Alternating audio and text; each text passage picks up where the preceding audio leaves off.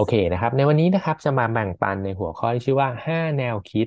เพื่อพิชิตอุปสรรคนะครับ แนวคิดนะครับ ชื่อก็บอกอยู่แล้วว่าคือแนวคิดเนาะนะครับ มันคือความคิดของตัวเราเองนี่แหละนะครับ โลกภายในสร้างโลกภายนอกเสมอนะครับ หลาย ๆ คนได้ยินคำนี้อยู่แล้วเนาะโลกภายในก็คือความคิดอารมณ์ ความรู้สึกของตัวเราเองนะครับ จะเป็นตัวกำหนดผลลัพธ์ หรือว่าโลกภายนอกนะครับ คือสิ่งที่จับต้องได้ทั้งหมด เขาบอกว่าสิ่งในอ่า สิ่งต่างๆนะครับ ในชีวิตของเราในตอนนี้เนี่ย ถ้ามันไปถ้ามันยังไม่เป็นไปตามที่เราต้องการนะครับ ได้แก่อะไรบ้าง ยกตัวอย่างเช่น รายได้ที่เราหาได้ตอนนี้ เงินเก็บที่เรามีในตอนนี้นะครับ สุขภาพของเรา รูปร่างของเรานะครับความสัมพันธ์กับคนรอบข้าง พวกนี้คือผลลัพธ์ภายนอกในโลกที่สัมผัสได้ทั้งหมดนะครับ ถ้าเขาบอกว่าโลกภายนอกหรือผลลัพธ์เนี่ยมันยังไม่เป็นไปตามที่เราต้องการ สิ่งที่เราจะต้องเปลี่ยนก่อนเลยก็คือเปลี่ยนโลกภายในครับ ก็คือความคิดอารมณ์ความรู้สึกนะครับ แล้ววันนี้ครับจะเป็น 5 เทคนิคนะครับ ที่เป็น 5 แนวคิดที่จะช่วย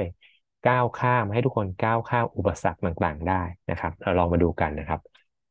ความคิดที่หนึ่งเลยนะครับ ก็คือเรื่องของวิธีคิดที่มีต่ออุปสรรคก่อนเลย เราต้องเข้าใจก่อนว่าอุปสรรคต่างๆนะครับ มันเป็นสิ่งที่เราหลีกเลี่ยงไม่ได้ ยังไงเราก็ต้องเจอ นะครับ ถ้าวันนี้เราอยากประสบความสำเร็จในชีวิต ทุกๆอย่างต้องมีอุปสรรคครับนะครับ อุปสรรคนะครับ ถ้าเกิดในศัพท์ทั่วไปเราอาจจะเรียกว่าแรงเสียดทานก็ได้นะครับ แรงเสียดทานเนาะถ้าในในภาษาฟิสิกส์เรียกว่าแรงเสียดทานนะครับ มันคืออุปสรรคอย่างหนึ่ง วัตถุใด ๆ ก็แล้วแต่นะฮะที่สามารถมันจะสามารถเคลื่อนที่ไปข้างหน้าได้บนพื้นนะครับ มันต้องเกิดแรงเสียดทานเกิดขึ้นนะครับ แม้แต่เราก้าวเดินออกไปนะฮะวันนี้ที่เราก้าวเดินออกไปได้ เพราะว่าพื้นเราพื้นกับเท้าเราหรือเราใส่รองเท้าแล้วก็แต่ มันมีแรงเสียดทานครับ และนั่นแหละครับ คืออุปสรรคอย่างหนึ่งที่มันทำให้เราเคลื่อนไปข้างหน้าได้ ถ้าวันนี้ไม่มีแรงเสียดทาน ไม่มีอุปสรรคอะไรเลยนะครับ เราก็จะไม่สามารถเคลื่อนที่ไปข้างหน้า หรือไม่สามารถที่เราจะเติบโตพัฒนาตัวเองได้ เราต้องเข้าใจสิ่งนี้ก่อนนะครับว่ามันคือเป็นธรรมชาติที่เราหลีกเลี่ยงไม่ได้ ในชีวิตประจำวันเราก็เจอแรงเสียดทาน เจออุปสรรคอยู่แล้ว แค่เราอาจจะไม่รู้ครับนะครับเนี่ยอย่างเมื่อกี้ที่ผมยกตัวอย่างไปนะ วันนี้แค่เราจะเดินไปข้างหน้า รถจะวิ่งได้ ล้อสัมผัสพื้นถนน รถที่จะเคลื่อนที่ไปข้างหน้าได้ ต้องเกิดจากแรงเสียดทานทั้งนั้นครับ ไม่งั้นรถเคลื่อนที่ไม่ได้ ตัวเราเดินออกไปไม่ได้ เราวิ่งไปข้างหน้าไม่ได้ แรงเสียดทานก็เป็นอุปสรรคอย่างหนึ่ง ซึ่งถ้าเรามองว่ามันเป็นสิ่งที่ดี มันก็เป็นสิ่งที่ดีนะครับ เพราะมันทำให้เราเคลื่อนที่ไปข้างหน้าได้ พัฒนาได้นะครับ และมันคือธรรมชาติเราต้องเข้าใจตรงนี้ก่อน เราหลีกเลี่ยงมันไม่ได้นะครับ ธรรมชาติคืออะไรยกตัวอย่างเช่น ฝนตกเนี่ยคือธรรมชาติ เราจะห้ามให้ฝนไม่ตกได้ไหมคำตอบก็คือไม่ได้ถูกไหมฉะนั้นก็แค่ทำใจยอมรับมัน เออ ฝนตกนะครับ เดี๋ยวมันก็หยุดอุปสรรคที่ผ่านเข้ามา ถ้าเราเรียนรู้รับมือกับมัน แล้วเราเก่งขึ้น เดี๋ยวมันก็ผ่านไปได้ง่ายขึ้นนั่นเองนะครับ และจงมีความคิดที่ว่าอุปสรรคนะครับ คือประตูสู่ความสำเร็จ อย่างที่บอกถ้าไม่มีอุปสรรคใด ๆ เลยนะครับ มันจะไม่มีทางที่เราทำให้เราเนี่ยพัฒนาได้ อุปสรรคช่วยเราพัฒนาได้ด้วยนะครับ มันทำให้เราเก่งขึ้น มันทำให้เราพัฒนาตัวเองมากขึ้นครับเขาบอกอุปสรรคมันอยู่เท่าเดิมนะนะครับอุปสรรคมันอยู่เท่าเดิม แต่อยู่ที่วันนี้เราเนี่ยจะพัฒนา ความสามารถพัฒนาทักษะของเราเนี่ย ให้เราเก่งขึ้น ให้เราก้าวข้ามอุปสรรคตัวนั้น ได้ดีขึ้นหรือเปล่าแค่นั้นเองนะครับ ฉะนั้นวิธีคิดแรกนะครับ ที่มีเราอุปสรรคก็คือมันคือธรรมชาตินะครับ หลีกเลี่ยงมันไม่ได้หรอกอยู่ที่วันนี้เราจะรับมือเรียนรู้และพัฒนาตัวเอง ให้ตัวใหญ่กว่าอุปสรรคมากน้อยแค่ไหน ถ้าวันนี้เราพัฒนาตัวเองได้เร็ว พัฒนาตัวเองให้ใหญ่กว่าอุปสรรคได้มากเท่าไหร่นะครับ เราก็จะยิ่งก้าวข้ามอุปสรรคนั้นไปได้ง่ายเท่านั้น ยกตัวอย่างแบบนี้ครับ ในธุรกิจนี้ ยังไงก็หลีกเลี่ยงไม่ได้ที่จะเจอคำปฏิเสธ ข้อโต้แย้งต่างๆ สิ่งสำคัญคือวันนี้เราพัฒนาตัวเองครับ ให้ตอบข้อโต้แย้งได้เก่งแล้วแค่ไหน ถ้าเราตอบข้อโต้แย้งได้เก่งขึ้น ก็คือพัฒนาตัวเองครับ อุปสรรคมันเหมือนเดิม อุปสรรคเท่าเดิมอะแต่ถ้าวันนี้เราพัฒนาตัวเองมากขึ้นนะครับ อุปสรรคต่างๆ มันก็ดูเหมือนจะเล็กลงนะ แต่จริงมันอยู่เท่าเดิมนั่นแหละครับ แต่เราเก่งขึ้นไง ตัวเราใหญ่ขึ้นนะครับ ฉะนั้นอันนี้คือ mindset แรกที่สำคัญนะครับ มันคือธรรมชาติที่เราต้องเจออยู่แล้ว จงมองให้มันเป็นประโยชน์ในการพัฒนาตัวเองนะครับ อุปสรรคต่างๆ มันคือทำให้เราเติบโตนะครับ อันที่สองครับ mindset ข้อที่สองนะครับ จงโฟกัสที่เป้าหมายไม่ใช่อุปสรรคเขาบอกโดยธรรมชาตินะครับ ถ้าวันนี้เราจดจ่ออยู่กับอะไรก็แล้วแต่เนี่ย สิ่งนั้นมันจะขยาย แล้วเราก็จะเจอแต่สิ่งนั้นบ่อยขึ้น เจอแต่สิ่งนั้นมากขึ้น ซึ่งจริงอย่างที่ผมบอกว่ามันคือธรรมชาติที่เราเจอกันอยู่แล้วนะครับ อยากมีตัวอย่างง่ายๆ ให้ทุกคนลองนึกแบบนี้นะครับ ถ้าวันนี้นะนะครับ เราเดินเข้าไปห้องห้องหนึ่งนะครับ เราอาจจะไม่ได้มีโฟกัสหรือสังเกตอะไรถูกไหมฮะแต่ถ้าวันนี้สมมุติมีโจทย์คำหนึ่งบอกว่า จงมองหา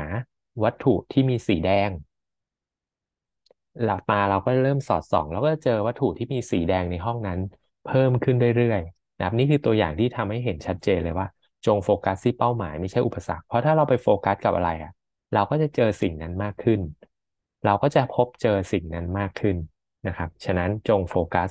กับเป้าหมายตัวเองเท่านั้นนะครับ อุปสรรคมันคือธรรมชาติที่เราต้องเจออยู่แล้ว อย่าไปโฟกัสกับมันนะครับ โฟกัสสิ่งที่เราอยากได้อยากเป็นอยากมีนะครับ และอีกอันหนึ่งนะครับ จงมีความคิดเสมอว่าเราควบคุมสถานการณ์ไม่ได้อะ อุปสรรคต่างๆที่มันเดินทางเข้ามาหาเราอะเราควบคุมมันไม่ได้ถูกไหมครับออกไปเจอคนปฏิเสธนี่คือเหตุการณ์ถูกไหมเราควบคุมได้ไหมครับ เราควบคุมคนอื่นไม่ได้ใช่ไหมนี่ก็คือเหตุการณ์เหตุการณ์หนึ่ง สิ่งที่เราทำได้คืออะไรครับ ควบคุมตัวเราเอง เราจะตอบสนองกับเหตุการณ์นั้นยังไง เจอคนปฏิเสธ เราจะตอบโต้ยังไง เราเจอข้อโต้แย้งแบบนี้ เราจะพูดยังไงนะครับ ผมพูดหลายครั้งแล้วนะ เรื่องของข้อโต้แย้งอะ จงท่องไปเหมือนสุดคูนะครับ เหมือนวันเนี้ย เวลาเราเจอ อ่า โจทย์เลขแบบเป็นคูณเลขอะเราตอบได้โดยอัตโนมัติจริงไหมครับ ข้อโต้แย้งก็เหมือนกันนะ เราจงท่องไปเลย ว่าข้อโต้แย้งแบบนี้ เราจะตอบแบบนี้นะครับ แล้วมันไม่จำเป็นต้องตอบเหมือนกันร้อยเปอร์เซ็นต์นะครับ จงตอบข้อโต้แย้งในแบบที่เป็นตัวเองมากที่สุด แล้วก็ท่องไปเลย เจอแบบนี้ก็ตอบแบบนี้ครับ แล้วมันจะกลายเป็นอัตโนมัติ นะครับ นี่คือเหตุการณ์ที่เราควบคุมไม่ได้นะข้อโต้แย้งสิ่งที่เราทำได้ก็คือ ควบคุมตัวเอง ตอบสนองต่อสิ่งนั้นๆ ให้ได้แบบมืออาชีพนะครับอะ mindset ข้อที่สามนะครับ มันก็จะมีเรื่องของอุปสรรคภายในอุปสรรคภายนอกแหละนะครับเขาบอกด้วยกฎแปดสิบยี่สิบนะครับ อุปสรรคเกือบร้อยเปอร์เซ็นต์นะครับ คือมากกว่าแปดสิบเปอร์เซ็นต์บนโลกใบนี้เลยนะครับส่วนใหญ่แล้วมันมาจากอุปสรรคภายในด้วยกันทั้งสิ้น นะครับ อุปสรรคภายในด้วยกันทั้งสิ้น เขาบอกว่าสิ่งที่หยุดฉุดลั้งเรานะครับ อุปสรรคที่ทำให้เราหยุดที่ทำให้เราไม่ไปต่อ ที่ทำให้เราไม่ก้าวข้ามมันไปเนี่ยนะครับ มักจะมีอยู่สองแค่สองอย่างเท่านั้น อุปสรรคภายในนะแล้วซึ่งเป็นอุปสรรคส่วนใหญ่นะครับ ก็คือความกลัวกับความลังเลสงสัยครับ คือความไม่ชัดเจนนั่นเอง ความกลัวกับความไม่ชัดเจนนะครับ นี่คือเขาบอกสองเป็นอุปสรรคสองสิ่งใหญ่ ที่ทำให้คนเกือบร้อยเปอร์เซ็นต์บนโลกใบนี้หยุดไม่เดินหน้าต่อนะครับ ปล่อยให้อ่าเหตุการณ์มาอุปสรรคต่างๆ เนี่ยมาหยุดเรานะครับ จากตัวเราเองก็คืออุปสรรคภายในนั่นแหละนะครับจริงๆ อุปสรรคภายนอกมันมีน้อยมาก มันมีผลน้อยมากนะครับ อยู่ที่วันนี้เราจะจัดการรับมือกับอุปสรรคภายในตัวเราเองได้ดีแค่ไหนเท่านั้นเอง ความกลัวนะครับ นี่เป็นอันดับหนึ่งเลย ความกลัว คนกลัวถูกปฏิเสธ กลัวถูกปฏิเสธก็เลยไม่อ้าปาก ไม่เปิดปากชวนคน เพราะว่าเรามีความรู้สึกว่าถ้าเปิดปากชวนคนจะต้องเจอคำปฏิเสธ ซึ่งอย่างที่บอกครับมันคือธรรมชาติ จงยอมรับมันให้ได้ จงเข้าใจมันนะครับ แต่คนส่วนใหญ่ปล่อยให้ความกลัวนั้นน่ะ มาหยุดเราครับทำให้เราไม่กล้าลงมือทำนะครับ และแน่นอนเมื่อไหร่ก็ตามที่ไม่ลงมือทำผลลัพธ์ก็ไม่เกิด จริงไหมครับนะครับฉะนั้นนี่คือนี่คืออุปสรรคภายในที่สำคัญมากๆก็คือความกลัวนะครับ ความกลัวนะครับ จัดการได้นะครับ โดยการทำทั้งทั้งที่กลัวนั่นแหละ ไม่ต้องกังวลว่ามันจะดีหรือไม่ดี ไม่กังวล ไม่ต้องกังวลว่ามันจะทำมาเพอร์เฟกสมบูรณ์แบบหรือเปล่า ขอแค่ทำไปเลยครับทำทั้งทั้งที่กลัว และก็โดยธรรมชาติอีกเช่นกันนะเมื่อไหร่ก็ตามที่เราลงมือทำทั้งทั้งที่กลัวเนี่ย เดี๋ยวความกลัวมันจะค่อยๆ ลดลงไปเองโดยอัตโนมัตินะครับ ไม่รู้ใครเป็นอย่างนี้หรอแต่ผมเชื่อว่าทุกคนเป็นนะแม้แต่ตัวผมเองครับ เวลาจะยกหูโทรศัพท์โทรหาคนคนแรกของวันเนี่ย จะรู้สึกกลัวและกังวลมากที่สุด แต่เมื่อไหร่ก็ตามที่ได้กดโทรออกแล้วนะครับ ในสายที่หนึ่งนะต่อให้เป็นสายแรกที่เขาไม่รับสายก็แล้วแต่นะ ความกล้าในการกดเบอร์โทรออกเบอร์ต่อไปอะ มันจะง่ายขึ้นมากๆเลย นะครับ ผมเชื่อว่าหลาย ๆ คนเคยมีความรู้สึกแบบนี้เนาะนั่นแหละครับคือการทำทั้งๆที่กลัวครับ อย่าปล่อยให้อุปสรรคภายในมาฉุดรั้งเรา คือความกลัวของตัวเราเองนะครับ แล้วก็ทำในสิ่งที่เราควบคุมได้ ต่อให้เจอปฏิเสธ อย่างที่บอกเราก็ควบคุมเหตุการณ์ไม่ได้ถูกไหมเหตุการณ์คือเจอคนปฏิเสธ คนล้มเลิก คนไม่ทำแล้วยังไงครับ เราก็ทำในสิ่งที่เราควบคุมได้ ก็แค่คุยกับคนต่อไป คุยกับคนต่อไป อีกคนนึงนะอีกคนนึงนะนะครับ แล้วผมก็เชื่อมากๆนะเราไม่มีทางรู้หรอกจริงไหมครับ ว่าคนต่อไปที่เราจะไปคุยกับเขาเนี่ย จะมาเป็น EVP ให้เราหรือเปล่า คนที่เราไปคุยคนถัดไปเนี่ย จะมากลายเป็นทีม Elite Platinum ให้เราหรือเปล่า ซึ่งเราบอกไม่ได้จริงไหมนะครับ หน้าที่ของเราก็แค่ทำในสิ่งที่เราควบคุมได้ คุยกับคนใหม่อีกคนนึงนะคุยกับคนใหม่อีกคนนึงนะนะครับ ต่อให้เราเจอ ปฏิเสธมาแล้วกี่คนนะครับ ไม่สำคัญ เพราะเราควบคุมไม่ได้นั่นคือเหตุการณ์ จงทำในสิ่งที่เราควบคุมได้นะครับ ก้าวข้ามอุปสรรคภายในตัวเองคือความกลัว ก็แค่ลงมือทำทั้งที่กลัวครับนะครับ ลงมือทำทั้งที่กลัวนะครับ อยากจะแชร์อีกเทคนิคหนึ่งนะครับ เราอาจจะช่วยตรงนี้เทคนิคนี้อาจจะช่วยได้นะนะครับเขาบอกโดยธรรมชาติของคนเนี่ยนะครับ จะหลีกหนีความเจ็บปวด ก็คือวิ่งหนีความกลัวนั่นเองหลีกหนีความเจ็บปวด กับวิ่งหน้าเข้าหาความสุขนะครับ การที่วันนี้เราไม่ลงมือทำเราไม่เปิดปากเพราะเรากลัวถูกปฏิเสธ เราก็เลยวิ่งหนีครับ หลีกหนีจากความเจ็บปวด เราก็เลยไม่ทำไงนะครับ แต่จงลองผูกโยงเชื่อมโยงกับเป้าหมายในชีวิตเราดูครับ ถ้าวันนี้เราเป้าหมายเราสำเร็จ เราจะมีความสุขมากกว่าหรือเปล่านะครับ หรือ เอาแบบสุดโต่งนะเอาแบบสุดโต่งถ้าวันนี้สมมุติว่าคุณภาพชีวิตเรายังเป็นเหมือนเดิมตอนเนี้ย แล้วชีวิตหลังเกษียณเราอะ จะเป็นยังไง เราจะมีเงินใช้พอไหมการที่วันนี้เราดูแลคุณพ่อคุณแม่ยังไม่ดีเนี่ย มันรู้สึกยังไงบ้าง มันเจ็บปวดมากกว่าหรือเปล่านะครับนะถ้าเกิดว่าภาพเหล่านั้นเนี่ย ชีวิตหลังเกษียณที่เราไม่มีเงินเนี่ย มันเจ็บปวดมากเลยนะ มันน่าจะทรมานแล้วก็ชีวิตไม่แฮปปี้สุดๆเนี่ย แล้วมันเจ็บปวดมากกว่าการที่ถูกคนปฏิเสธวันนี้เราก็จะรู้สึกว่าการถูกปฏิเสธวันนี้มันเป็นเรื่องจิบจิบนะครับ อันนี้คือเทคนิคอีกเทคนิคหนึ่งนะครับ ที่ลองเอาไปผูกเชื่อมโยงใช้ได้นะ ถ้าวันนี้ใครที่ยังกลัวการถูกปฏิเสธอยู่ ลองคิดถึงชีวิตบ้านปลายในอนาคตเรา เรารู้สึกกับตัวเองไงที่เรายังดูแลคุณพ่อคุณแม่ได้ไม่ดีอะ เรารู้สึกเจ็บปวดมากกว่าแค่ถูกใครไม่รู้ปฏิเสธหรือเปล่านะครับ ถ้ามันใช่ เราก็จะก้าวข้ามการแค่ถูกคนปฏิเสธได้ง่ายขึ้นนะครับ นี่คืออุปสรรคภายในของเรานะครับอันที่สี่นะครับ mindset ที่สี่คือ comfort zone เนี่ยมันคืออุปสรรคที่แท้จริง comfort zone ก็คือ ความเคยชิน ความคุ้นชินนะครับ ใช้ชีวิตเหมือนเดิม รู้สึกแฮปปี้ดีอยู่แล้วนะครับ ตื่นเช้ามา ไปทำงาน กลับบ้าน ปาร์ตี้กับเพื่อน นอนก่อนนอนดูละครนี่คือชีวิตแบบคอมฟอร์ z โซนสบายสบายความเคยชินนะนะครับ วันนี้คอมฟอร์ z โซนคืออุปสรรคที่แท้จริงครับเขาบอกวิธีการที่จะออกจากคอมฟอร์ z โซนนะนะครับ จงตั้งเป้าหมายใหม่ให้ใหญ่ขึ้นนะครับ ลองตั้งเป้าหมายใหม่ให้ใหญ่ขึ้น เรียนรู้พัฒนาตัวเองมากขึ้นนะครับ ลองเข้าคอร์ส training เพื่อพัฒนาศักยภาพตัวเองลองดูซินะครับ อ่านหนังสือเพิ่มขึ้นดูซินะครับ หาโค้ชหา mentor หาที่ปรึกษาลองพูดคุยกับเขาดูซินะครับเขาอาจจะมีวิธีพูดวิธีพูดวิธีแนะนำวิธีคิดที่ทำให้เราเนี่ยนะครับ สามารถ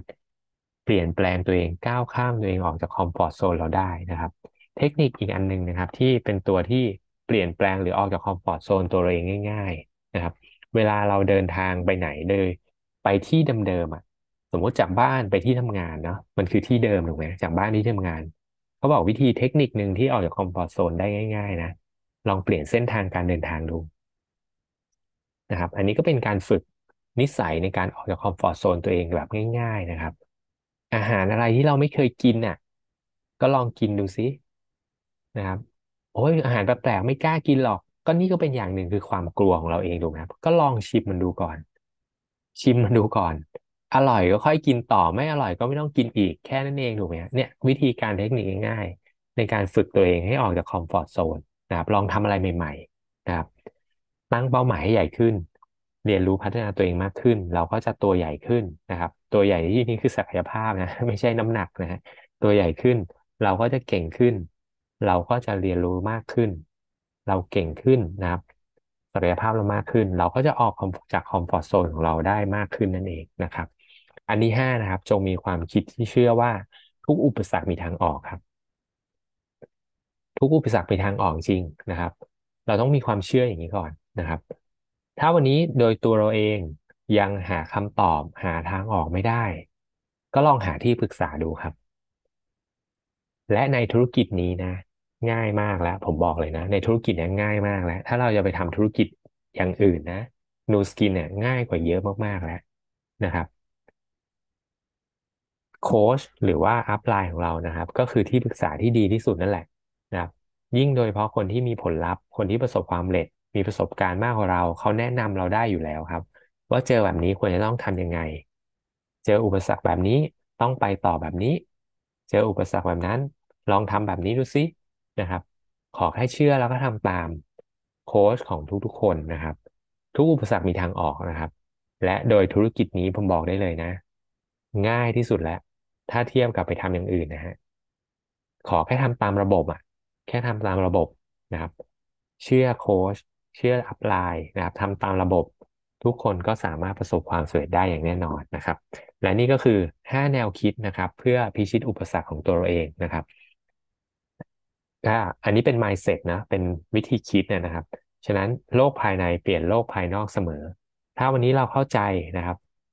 เราเรียนรู้ที่จะ รู้จักเปลี่ยนแปลงความคิดของเราที่มีต่ออุปสรรคนะครับ ซึ่งผมก็มั่นใจมากๆว่า ถ้าเรามีความคิดที่เปลี่ยนไปใน5ข้อนี้นะ ที่มีต่ออุปสรรคนะคุณภาพชีวิตผลลัพธ์ในชีวิตของเราดีขึ้นได้อย่างแน่นอนนะครับอ่าแถมให้นะครับ แล้วห้าขั้นตอนที่เราเมื่อกี้มันคือห้าแนวคิดเนาะคราวนี้แล้วห้าขั้นตอนอะไรครับ ที่จะทำให้เราเนี่ยสามารถก้าวข้ามอุปสรรคพิชิตอุปสรรคได้อันที่หนึ่งครับ เขียนเป้าหมายออกมาก่อน ว่าจริงๆเราอยากได้อะไรนะครับ มันก็คือเป็นเทคนิคในการออกจากคอมฟอร์ทโซนอย่างหนึ่งเนาะตั้งเป้าหมายให้ใหญ่ขึ้น เขียนมันออกมาครับนะครับ แล้วก็ลองพิจารณาดูด้วยว่า แล้วอะไรที่มันเป็นตัวฉุดหลังที่เรายังไม่ถึงเป้าหมายนั้นนะครับ ระบุอุปสรรคออกมาเลย อะไรคือตัวที่ฉุดรั้งนะครับ ข้อที่สองเนาะที่เรายังไม่ถึงเป้าหมายนั้นเพราะอะไร ข้อสามก็ลองมาวิเคราะห์อุปสรรคนั้นดูครับ ว่ามันเป็นอุปสรรคภายในหรือภายนอกนะครับ แล้วอย่างที่ผมบอกไปเมื่อกี้เนาะ ส่วนใหญ่มันมาจากภายในล้วนๆครับ ส่วนใหญ่นะ มันเป็นอุปสรรคภายในของเรานั่นแหละ เราพัฒนาตัวเองไม่เก่งพอ เรายังอ่าpresent ไม่ดีพอ เรายังตอบข้อโต้แย้งไม่ได้อะไรเงี้ยนะครับ ส่วนใหญ่มันมาจากเราทั้งนั้นนะครับ วิเคราะห์อุปสรรคดูก่อนนะครับ ว่าจริงๆมันมาจากภายในหรือภายนอก ถ้าเป็นภายนอกเราควบคุมไม่ได้ เราก็แค่ทำในสิ่งที่เราควบคุมได้ครับ กลับมาพัฒนาตัวเราเองนะครับ สี่ครับกำหนดวิธีการจัดการกับอุปสรรค เมื่อเรารู้แล้วว่าอุปสรรคมันคืออะไรอะเราก็ไปแก้ที่ต้นเหตุครับ เรายังชวนคนไม่เก่ง ก็ไปฝึกการชวนสิครับ เรายังนำเสนอไม่ได้ เราก็ไปฝึกนำเสนอสิครับนะครับ เราติดอะไรตรงไหนนะครับ ทุกอย่างมีทางออกหมดแหละนะครับถามอัพไลน์นะครับ ทุกคนมีคำตอบ ถ้าไม่มีจริงๆ ก็อาจจะถามบริษัท บริษัทมีคำตอบแน่นอน ถ้าเรื่องสินค้าเรื่องอะไรต่างๆ นะครับ ทุก ทุกอุปสรรคมีทางออกของมันนะครับ แล้วก็ข้อที่ห้านะครับ ก็ต้องลงมือทำด้วย จะไม่มีผลลัพธ์ใดเกิดขึ้นเลยนะครับ ถ้าปราศจากการลงมือทำลงมือทำเสร็จแล้วลองมาวิเคราะห์ผลดูซิผลลัพธ์ที่เราออกมาทำนะเป็นยังไงบ้างนะครับ แล้วก็สำคัญสุดๆนะครับ จงยืนหยัดกว่าจะสำเร็จ จงยืนหยัดนะครับ จนกว่าจะสำเร็จ อย่าล้มเลิกไปก่อนนะครับ การล้มเลิกไม่เคยทำให้ใครประสบความสำเร็จ นะครับ ฉะนั้นจงยืนหยัดนะครับ จงยืนหยัดนะครับ ก็อันนี้ก็คือเนื้อหาวันนี้ที่อยากจะฝากเอาไว้นะครับ วิธีการก้าวข้ามอุปสรรคต่างๆ นะครับ แล้วผมเชื่อว่าถ้าเราปรับความคิดที่มีอุปสรรค5ข้อเมื่อกี้ที่แบ่งปันไป แล้วก็เอา5ขั้นตอนนี้ไปใช้กำจัดอุปสรรคนะครับ เราก็จะมีผลลัพธ์ในชีวิตที่ดีขึ้นได้อย่างแน่นอน